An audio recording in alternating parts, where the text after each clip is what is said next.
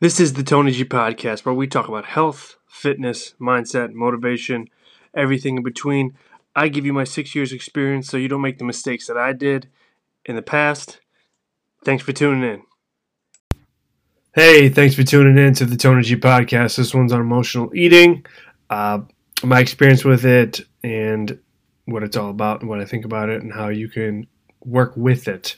So emotional eating is let's say if you're stressed out or having a bad day, people turn to food. I would say nine times out of ten, if they're not already smoking cigarettes, hitting the gym four to five times a week, or whatever their guilty pleasure is to deal with stress. A lot of people turn to food, meaning I'm just having a bad day. Let me have a piece of chocolate. Let me have a piece of pizza. Let me have a, a bottle of ice cream or drink a couple brewskis to cope with the stress that you're dealing with throughout the day. You add that up with the weeks and the months, and the pounds can start to pack on. But the cool thing is, when you understand how to set up a diet for yourself, or if you want to say how to set up a long term eating plan for yourself, when you learn how to incorporate the foods in your day to day, or you're eating your favorite food every other day, when you're stressed, you're not going to turn the food turn to that food to help you cope with the stress. You'll have to find something else out to uh, work that stressor out. So like, let's say I like chocolate. I like 70% dark chocolate. So I have two uh, small boxes of it actually in my kitchen. So I try to eat that every day or every other day as a part of my fats uh, and then that way, when I'm stressed out, instead of me like you know, I just need to have chocolate and feeling guilty about it, and then binging, and then eating a bunch of it, and then feeling guilty that day, and then going super restrictive for the next day or the next couple days. That's what typically happens as well. On top of you just binging and eating the bad food is guilty pleasure. You feel guilty that you're eating it because you're stressed out, and it's causing you to eat your favorite foods in a large amount of because you, your gut did not communicate with your head fast enough telling you that you're full because carbohydrates and fats are not that filling. Protein is the most satiating macronutrient there is out there. But when you incorporate it with your day to day or your every other day food, you don't have to worry about that. Another food I like to eat is what would I say? I would say cinnamon, like cinnamon rolls are my favorite, warmed up. Uh, Pillsbury Doughboy ones. I'm a, I'm a fat kid. I love sweets over salty foods. Sweets all day. I can eat cupcakes, pies, and and anything sweet every day. So uh, instead of that, I lost my point. Oh, I had the Snickerdoodle cookies. It's called the Complete Cookie. Uh, I believe it's like 16 grams of protein, 50 grams of carbs, but 10 grams of fiber, uh, and about 12 to 15 grams of fat. So it's satiating, keeps me full for a couple hours. It's got your fibers and your fats but it's cinnamon coated top to bottom everywhere. It's called Snickerdoodle Complete Cookie. I have that every single day, no matter what. The chocolate every other day, the Snickerdoodle every day, and that way I have my sweetness, but it's also a healthy version of the sweetness every day, and that way I don't have to binge. I don't feel like I'm deprived. I don't feel like I have to eat this food at that certain time and then binge and then just feel like shit that day or one minute after I ate the food, I feel like shit, but I'm like, fuck it. I've already eaten it. Let's just keep going. What else do you want to pack on? Let's eat the pizza. You don't get that feeling when you actually just eat the foods throughout the week. Um, also, once you get good at ca- working out your macronutrients and your calories and know how to track, whether it be with a macro app, uh, MyFitnessPal, or you use uh, cups and weighing utensils and a scale, or you can use your hand.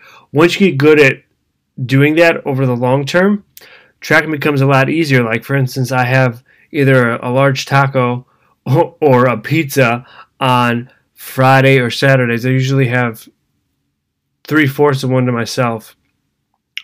But I usually usually actually used to have one or 1.25 of a pizza or something, some large amount. But since I'm already eating my favorite foods throughout the week, I now only eat about maybe half maybe if that, maybe three fourths max, only one day out of the week because I don't crave it. Because when you get rid of your cravings, because you're already eating the foods throughout the week, it makes it a lot easier. Like again, you just you don't binge, you don't feel guilty about it. It's not just a a guilty feeling. I don't know how else to explain it. It's not a guilty feeling in the bottom of your stomach or your head, and you don't feel like shit. So you have to be super restrictive for that the rest of that day, or you just fuck it, you just chucked it in the fucking bucket and moved on. You're, now you're just binging. You might feel guilty for the next day and the following few days. You might be like, all right, only salad and chicken breast, and I'm not gonna even eat breakfast, even though you're always hungry all the time in the morning. Like, you know, I'm not gonna eat breakfast. You know, fuck it. I'm just gonna just gonna eat salads for lunch, and you know, maybe some chicken and some uh, one potato for dinner, and maybe like no snack because you felt guilty the day before. But but don't ask me why I, know about that. but you shouldn't feel bad about eating food. You shouldn't feel bad about eating uh, your favorite foods. When you can incorporate it throughout the week, it makes your life a lot easier, and you don't feel like you're on a diet.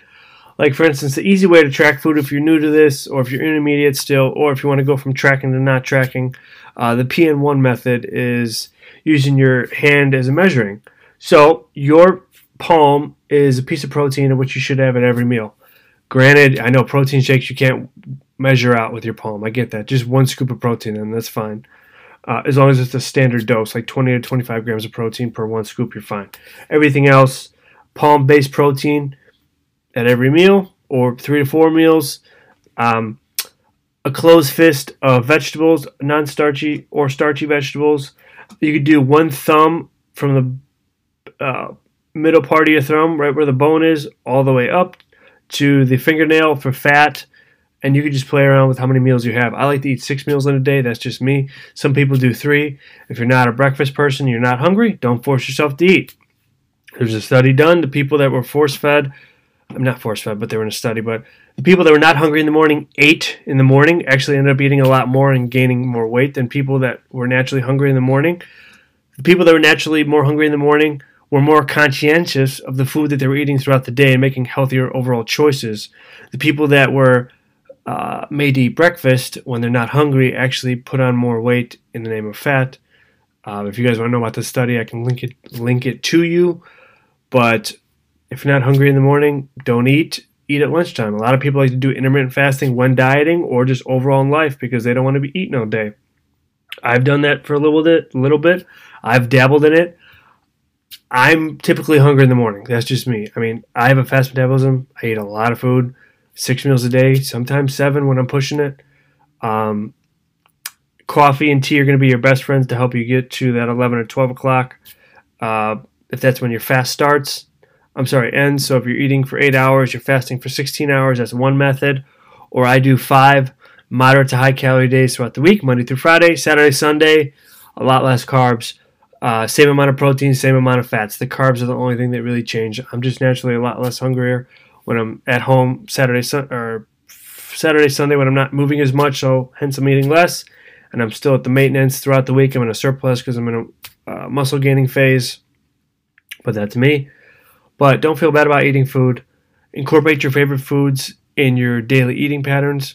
Just make sure you plug and play with the protein, the carbs, and the fats. So you're eating at maintenance if you're trying to maintain weight. If you're trying to gain weight, obviously two to 500 calories extra on certain days. Other days where you're less active, less carbs, same amount of fat, same amount of protein, or more, depending upon how hungry you get. Uh, if you guys have any questions, shoot me an email. I'd love to help you out any way I can. That's why I record these podcasts for you to try to help you out uh, to not make the mistakes that I made through my fitness journey.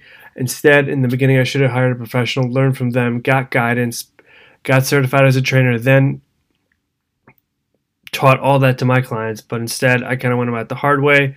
T Nation, uh, bodybuilding.com, and just not my favorite way. But you live and you learn, no regrets.